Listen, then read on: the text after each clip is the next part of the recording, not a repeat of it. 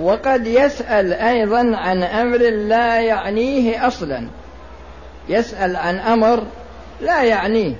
أما لا يعنيه من جهة أنه ما هو من علوم فرض العين ولا من علوم فرض الكفاية ولا من وسائل علم الواجب على الأعيان ولا من وسائل فروض الكفاية.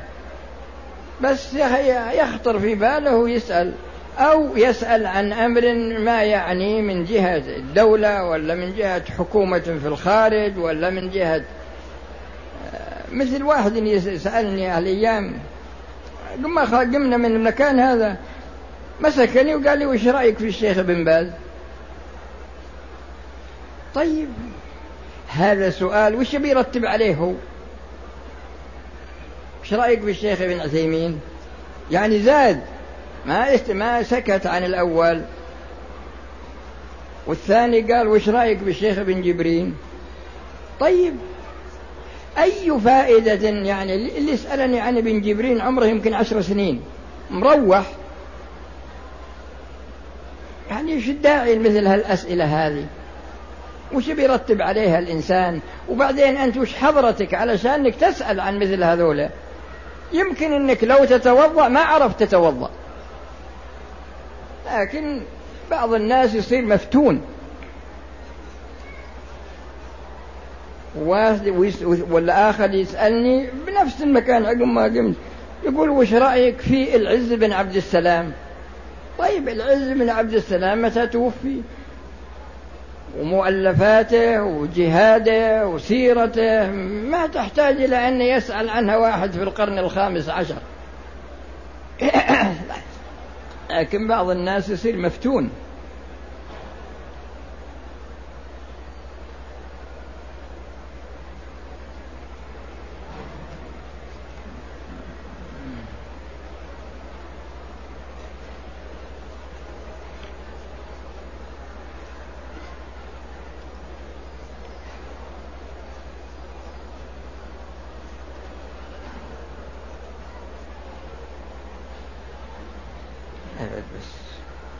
ماذا قيمة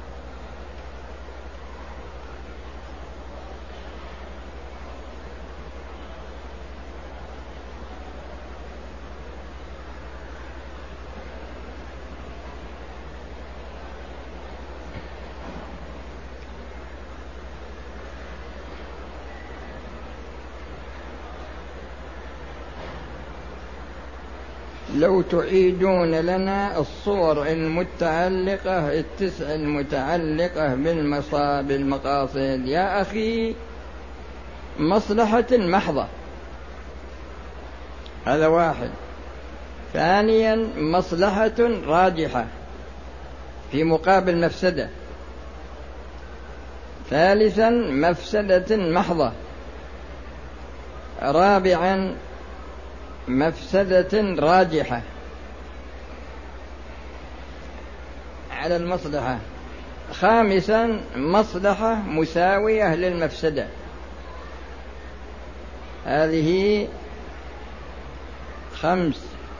وعندما تسمع علشان مزيد الفائدة عندما تسمع أحد أو تقرأ في بعض الكتب أن درء المفاسد مقدم على جلب المصالح فاعلم أنه في هذه الصورة فقط. يعني إذا تساوت المصلحة والمفسدة فهذه الصورة هي التي يعبر عنها العلماء بأن درء المفاسد مقدم على جلب المصالح لأن بعض الناس يفهمها فهم واسع. يعني إذا وجد مصلحة معارضة لمفسدة ولو كانت المصلحة راجحة منعه وقال إن درء المفاسد مقدم على جلب المصالح وهذا الفهم غير صحيح. الفهم الصحيح هو أن درء المفاسد مقدم على جلب المصالح فيما تساوت مصلحته ومفسدته فقط.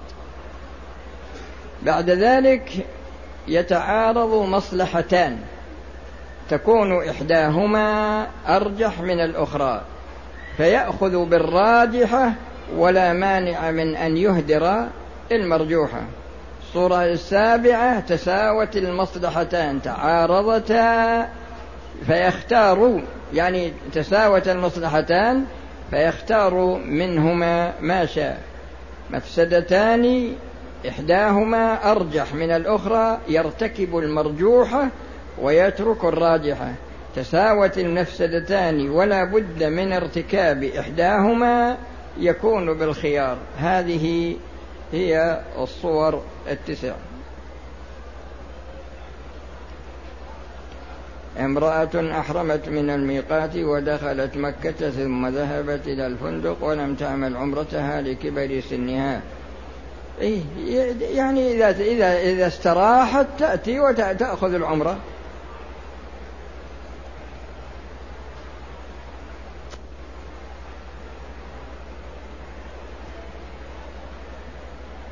كان طالب العلم من ارتبة الأولى الذي تكلمت عنها. إذا تكلم في أمر من الأمور فهل عليه أن يبين الخلاف؟ يا أخي هذا ما بعد وصل. ما تعدى شيء علشان يتكلم في الخلاف والترجيح. في ناس يرجحون أعمارهم على عشرين سنة يقول الراجح عندي. وهذا الدليل لم يصح عندي. وحضرته يمكن ما يعرف يتوضأ لو يجلس يتوضأ ولا يصلي كان يبي من يعلمه صلاته. لكن أنا ذكرت لكم في أكثر من مرة أن مشكل من من المشاكل عندنا أن الشخص يضع نفسه في غير موضعه. بس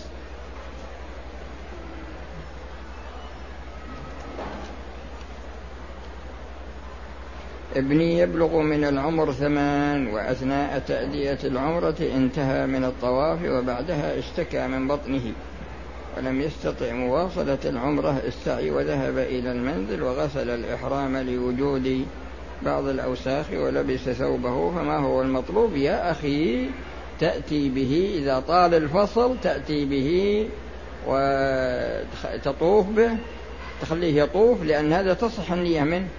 يحرم ويطوف ويسعى ويقصر. ويقول هل هل يجوز القصر والجمع في السفر؟ إذا إذا إذا إذا نوى الإنسان الإقامة أكثر من أربعة أيام ما يجوز له القصر ولا الجمع. وهذا هل الصلاة خارج المسجد الحرام أجرها بمئة ألف صلاة نعم. وما هي أوقات إجابة الدعاء؟ من أهمها إذا جلس الإمام إذا جلس الخطيب يوم الجمعة على المنبر حتى تقضى الصلاة. هذا من أحسن أوقات الإجابة. فيه آخر الليل وفيه بعد الأذى فيه أوقات كثيرة لكن هذا أهم من أهمها.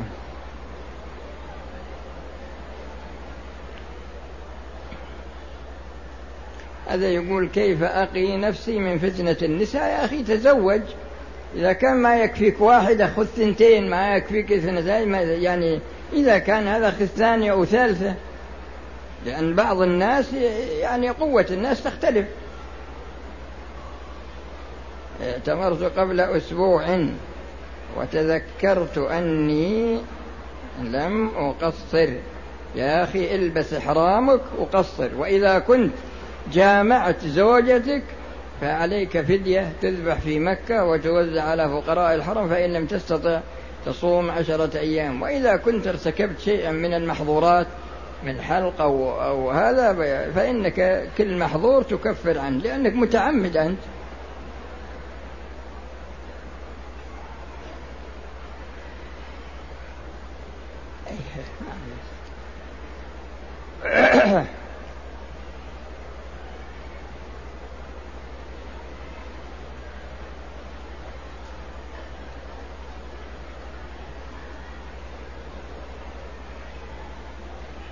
كثر في هذه الآونة المجاهرة بالمعاصي وذلك يعود لقلة يا أخي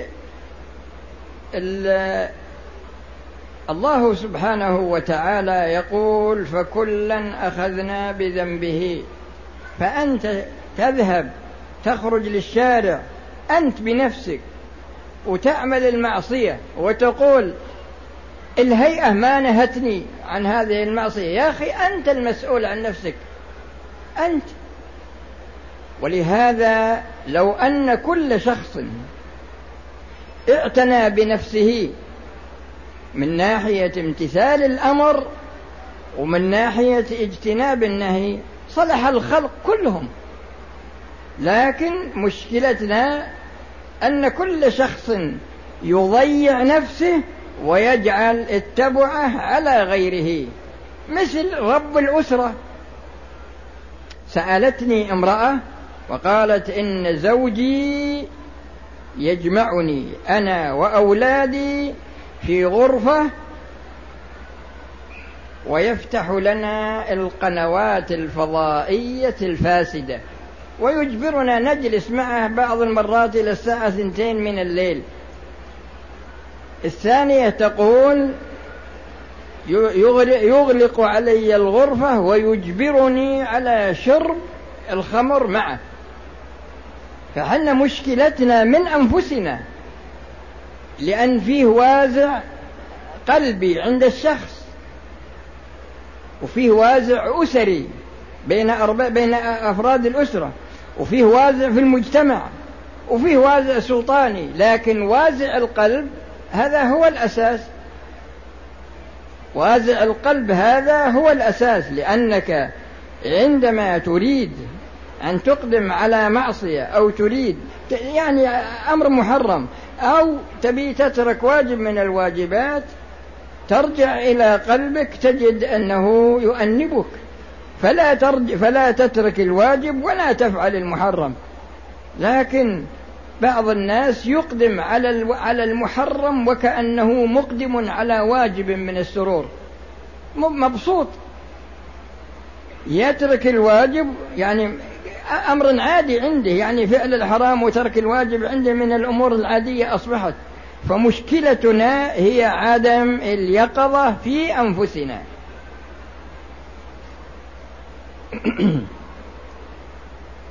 أوقف جدي مزرعته على أولاده الذكور وأما الأنثى فتأكل حال حياتها هذه مسألة خصومة عند المحكمة. لي جارة مريضة عصبيا. يا أخي ودوها للدكتور وش تسأل عن هذا وش هذا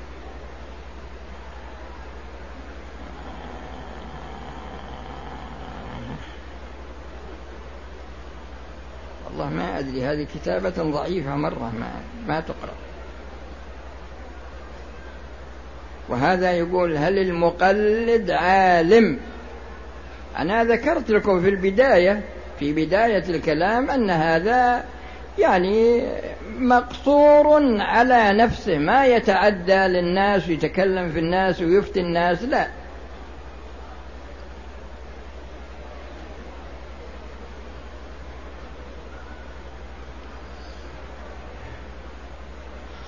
خادمة فلبينية أسلمت في الرياض عند الجاليات في الروضة. ولا ندري هل استمرت في إسلامها أم لا. ونحن نريد العمرة مع الخادمة. هل يجوز أن تحرم يا أخي؟ أنا ما أفتي في في الخادمات إطلاقا. مرة.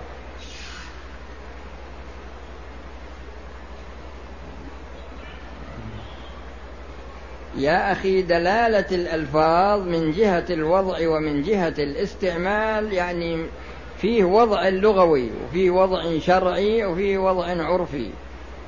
ودلالة الاستعمال بالنسبة للغة إذا كانت من أهل اللغة فتارة يستعملون اللفظ فيما وضع له وتارة يستعملونه في غير ما وضع له. أما أن يستعملوه في جزء مما وضع له أو يستعملون. المهم أن لابد من مقارنة الاستعمال اللغوي والوضع اللغوي. الاستعمال الشرعي والوضع الشرعي والاستعمال الشرعي. الوضع العرفي والاستعمال العرفي. هذا يحتاج إلى وقت كثير في الحديث. فيه رسالة اسمها دلالة الألفاظ. الشخص اللي وده يشتريها كلها يعني يمكن تجي لها ثمانمائة. أو تسعمائة صفحة اسمها دلالة الألفاظ. وهذا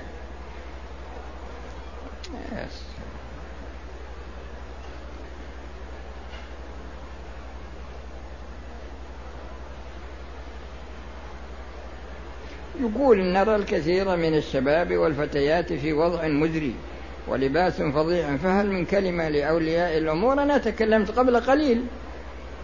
قلت إن التفريط في الحقيقة يرجع إلينا فيفرط الإنسان في نفسه ما يلتزم ورب الأسرة يفرط فيه واحد آه، أبلغته جهة من الجهات الأمنية أن ولده مسجون منذ ثلاثة أيام. يعني سجن وأخذ ثلاثة أيام في السجن ما درى عنه والده. فعند فأرباب الأسر في الحقيقة عندهم تفريط جدا. فهم المسؤولون كلكم راع وكلكم مسؤول عن رعيته. فإذا رأى في بنته ولا في ولده رأى منكر لازم أنه يغيره وإلا هو مسؤول عنه يوم القيامة.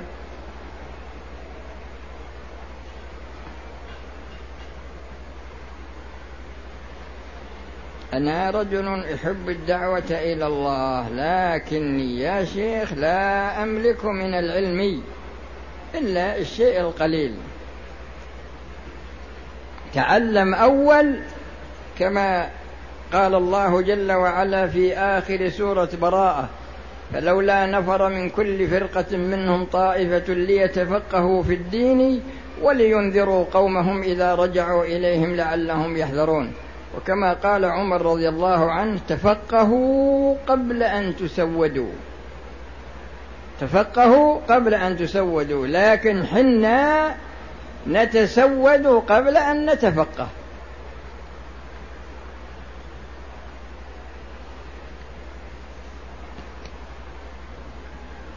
وهذا يقول في حالة الطواف.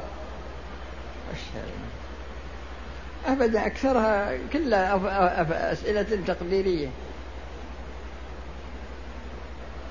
وهذا يسأل عن التكبير في الطواف إذا حاذيت الحجر الأسود. نعم تكبر. سنة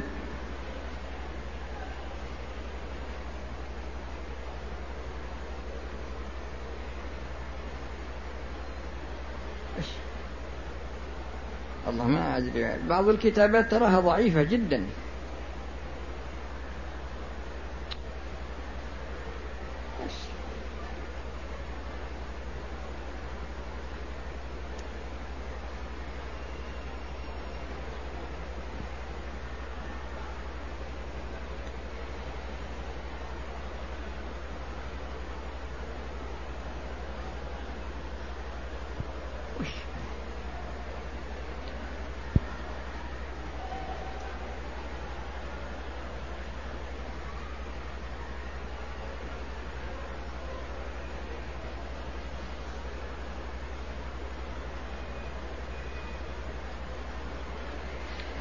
يقول هل يصح القول أن الإنسان إما في نعمة أو في نقمة؟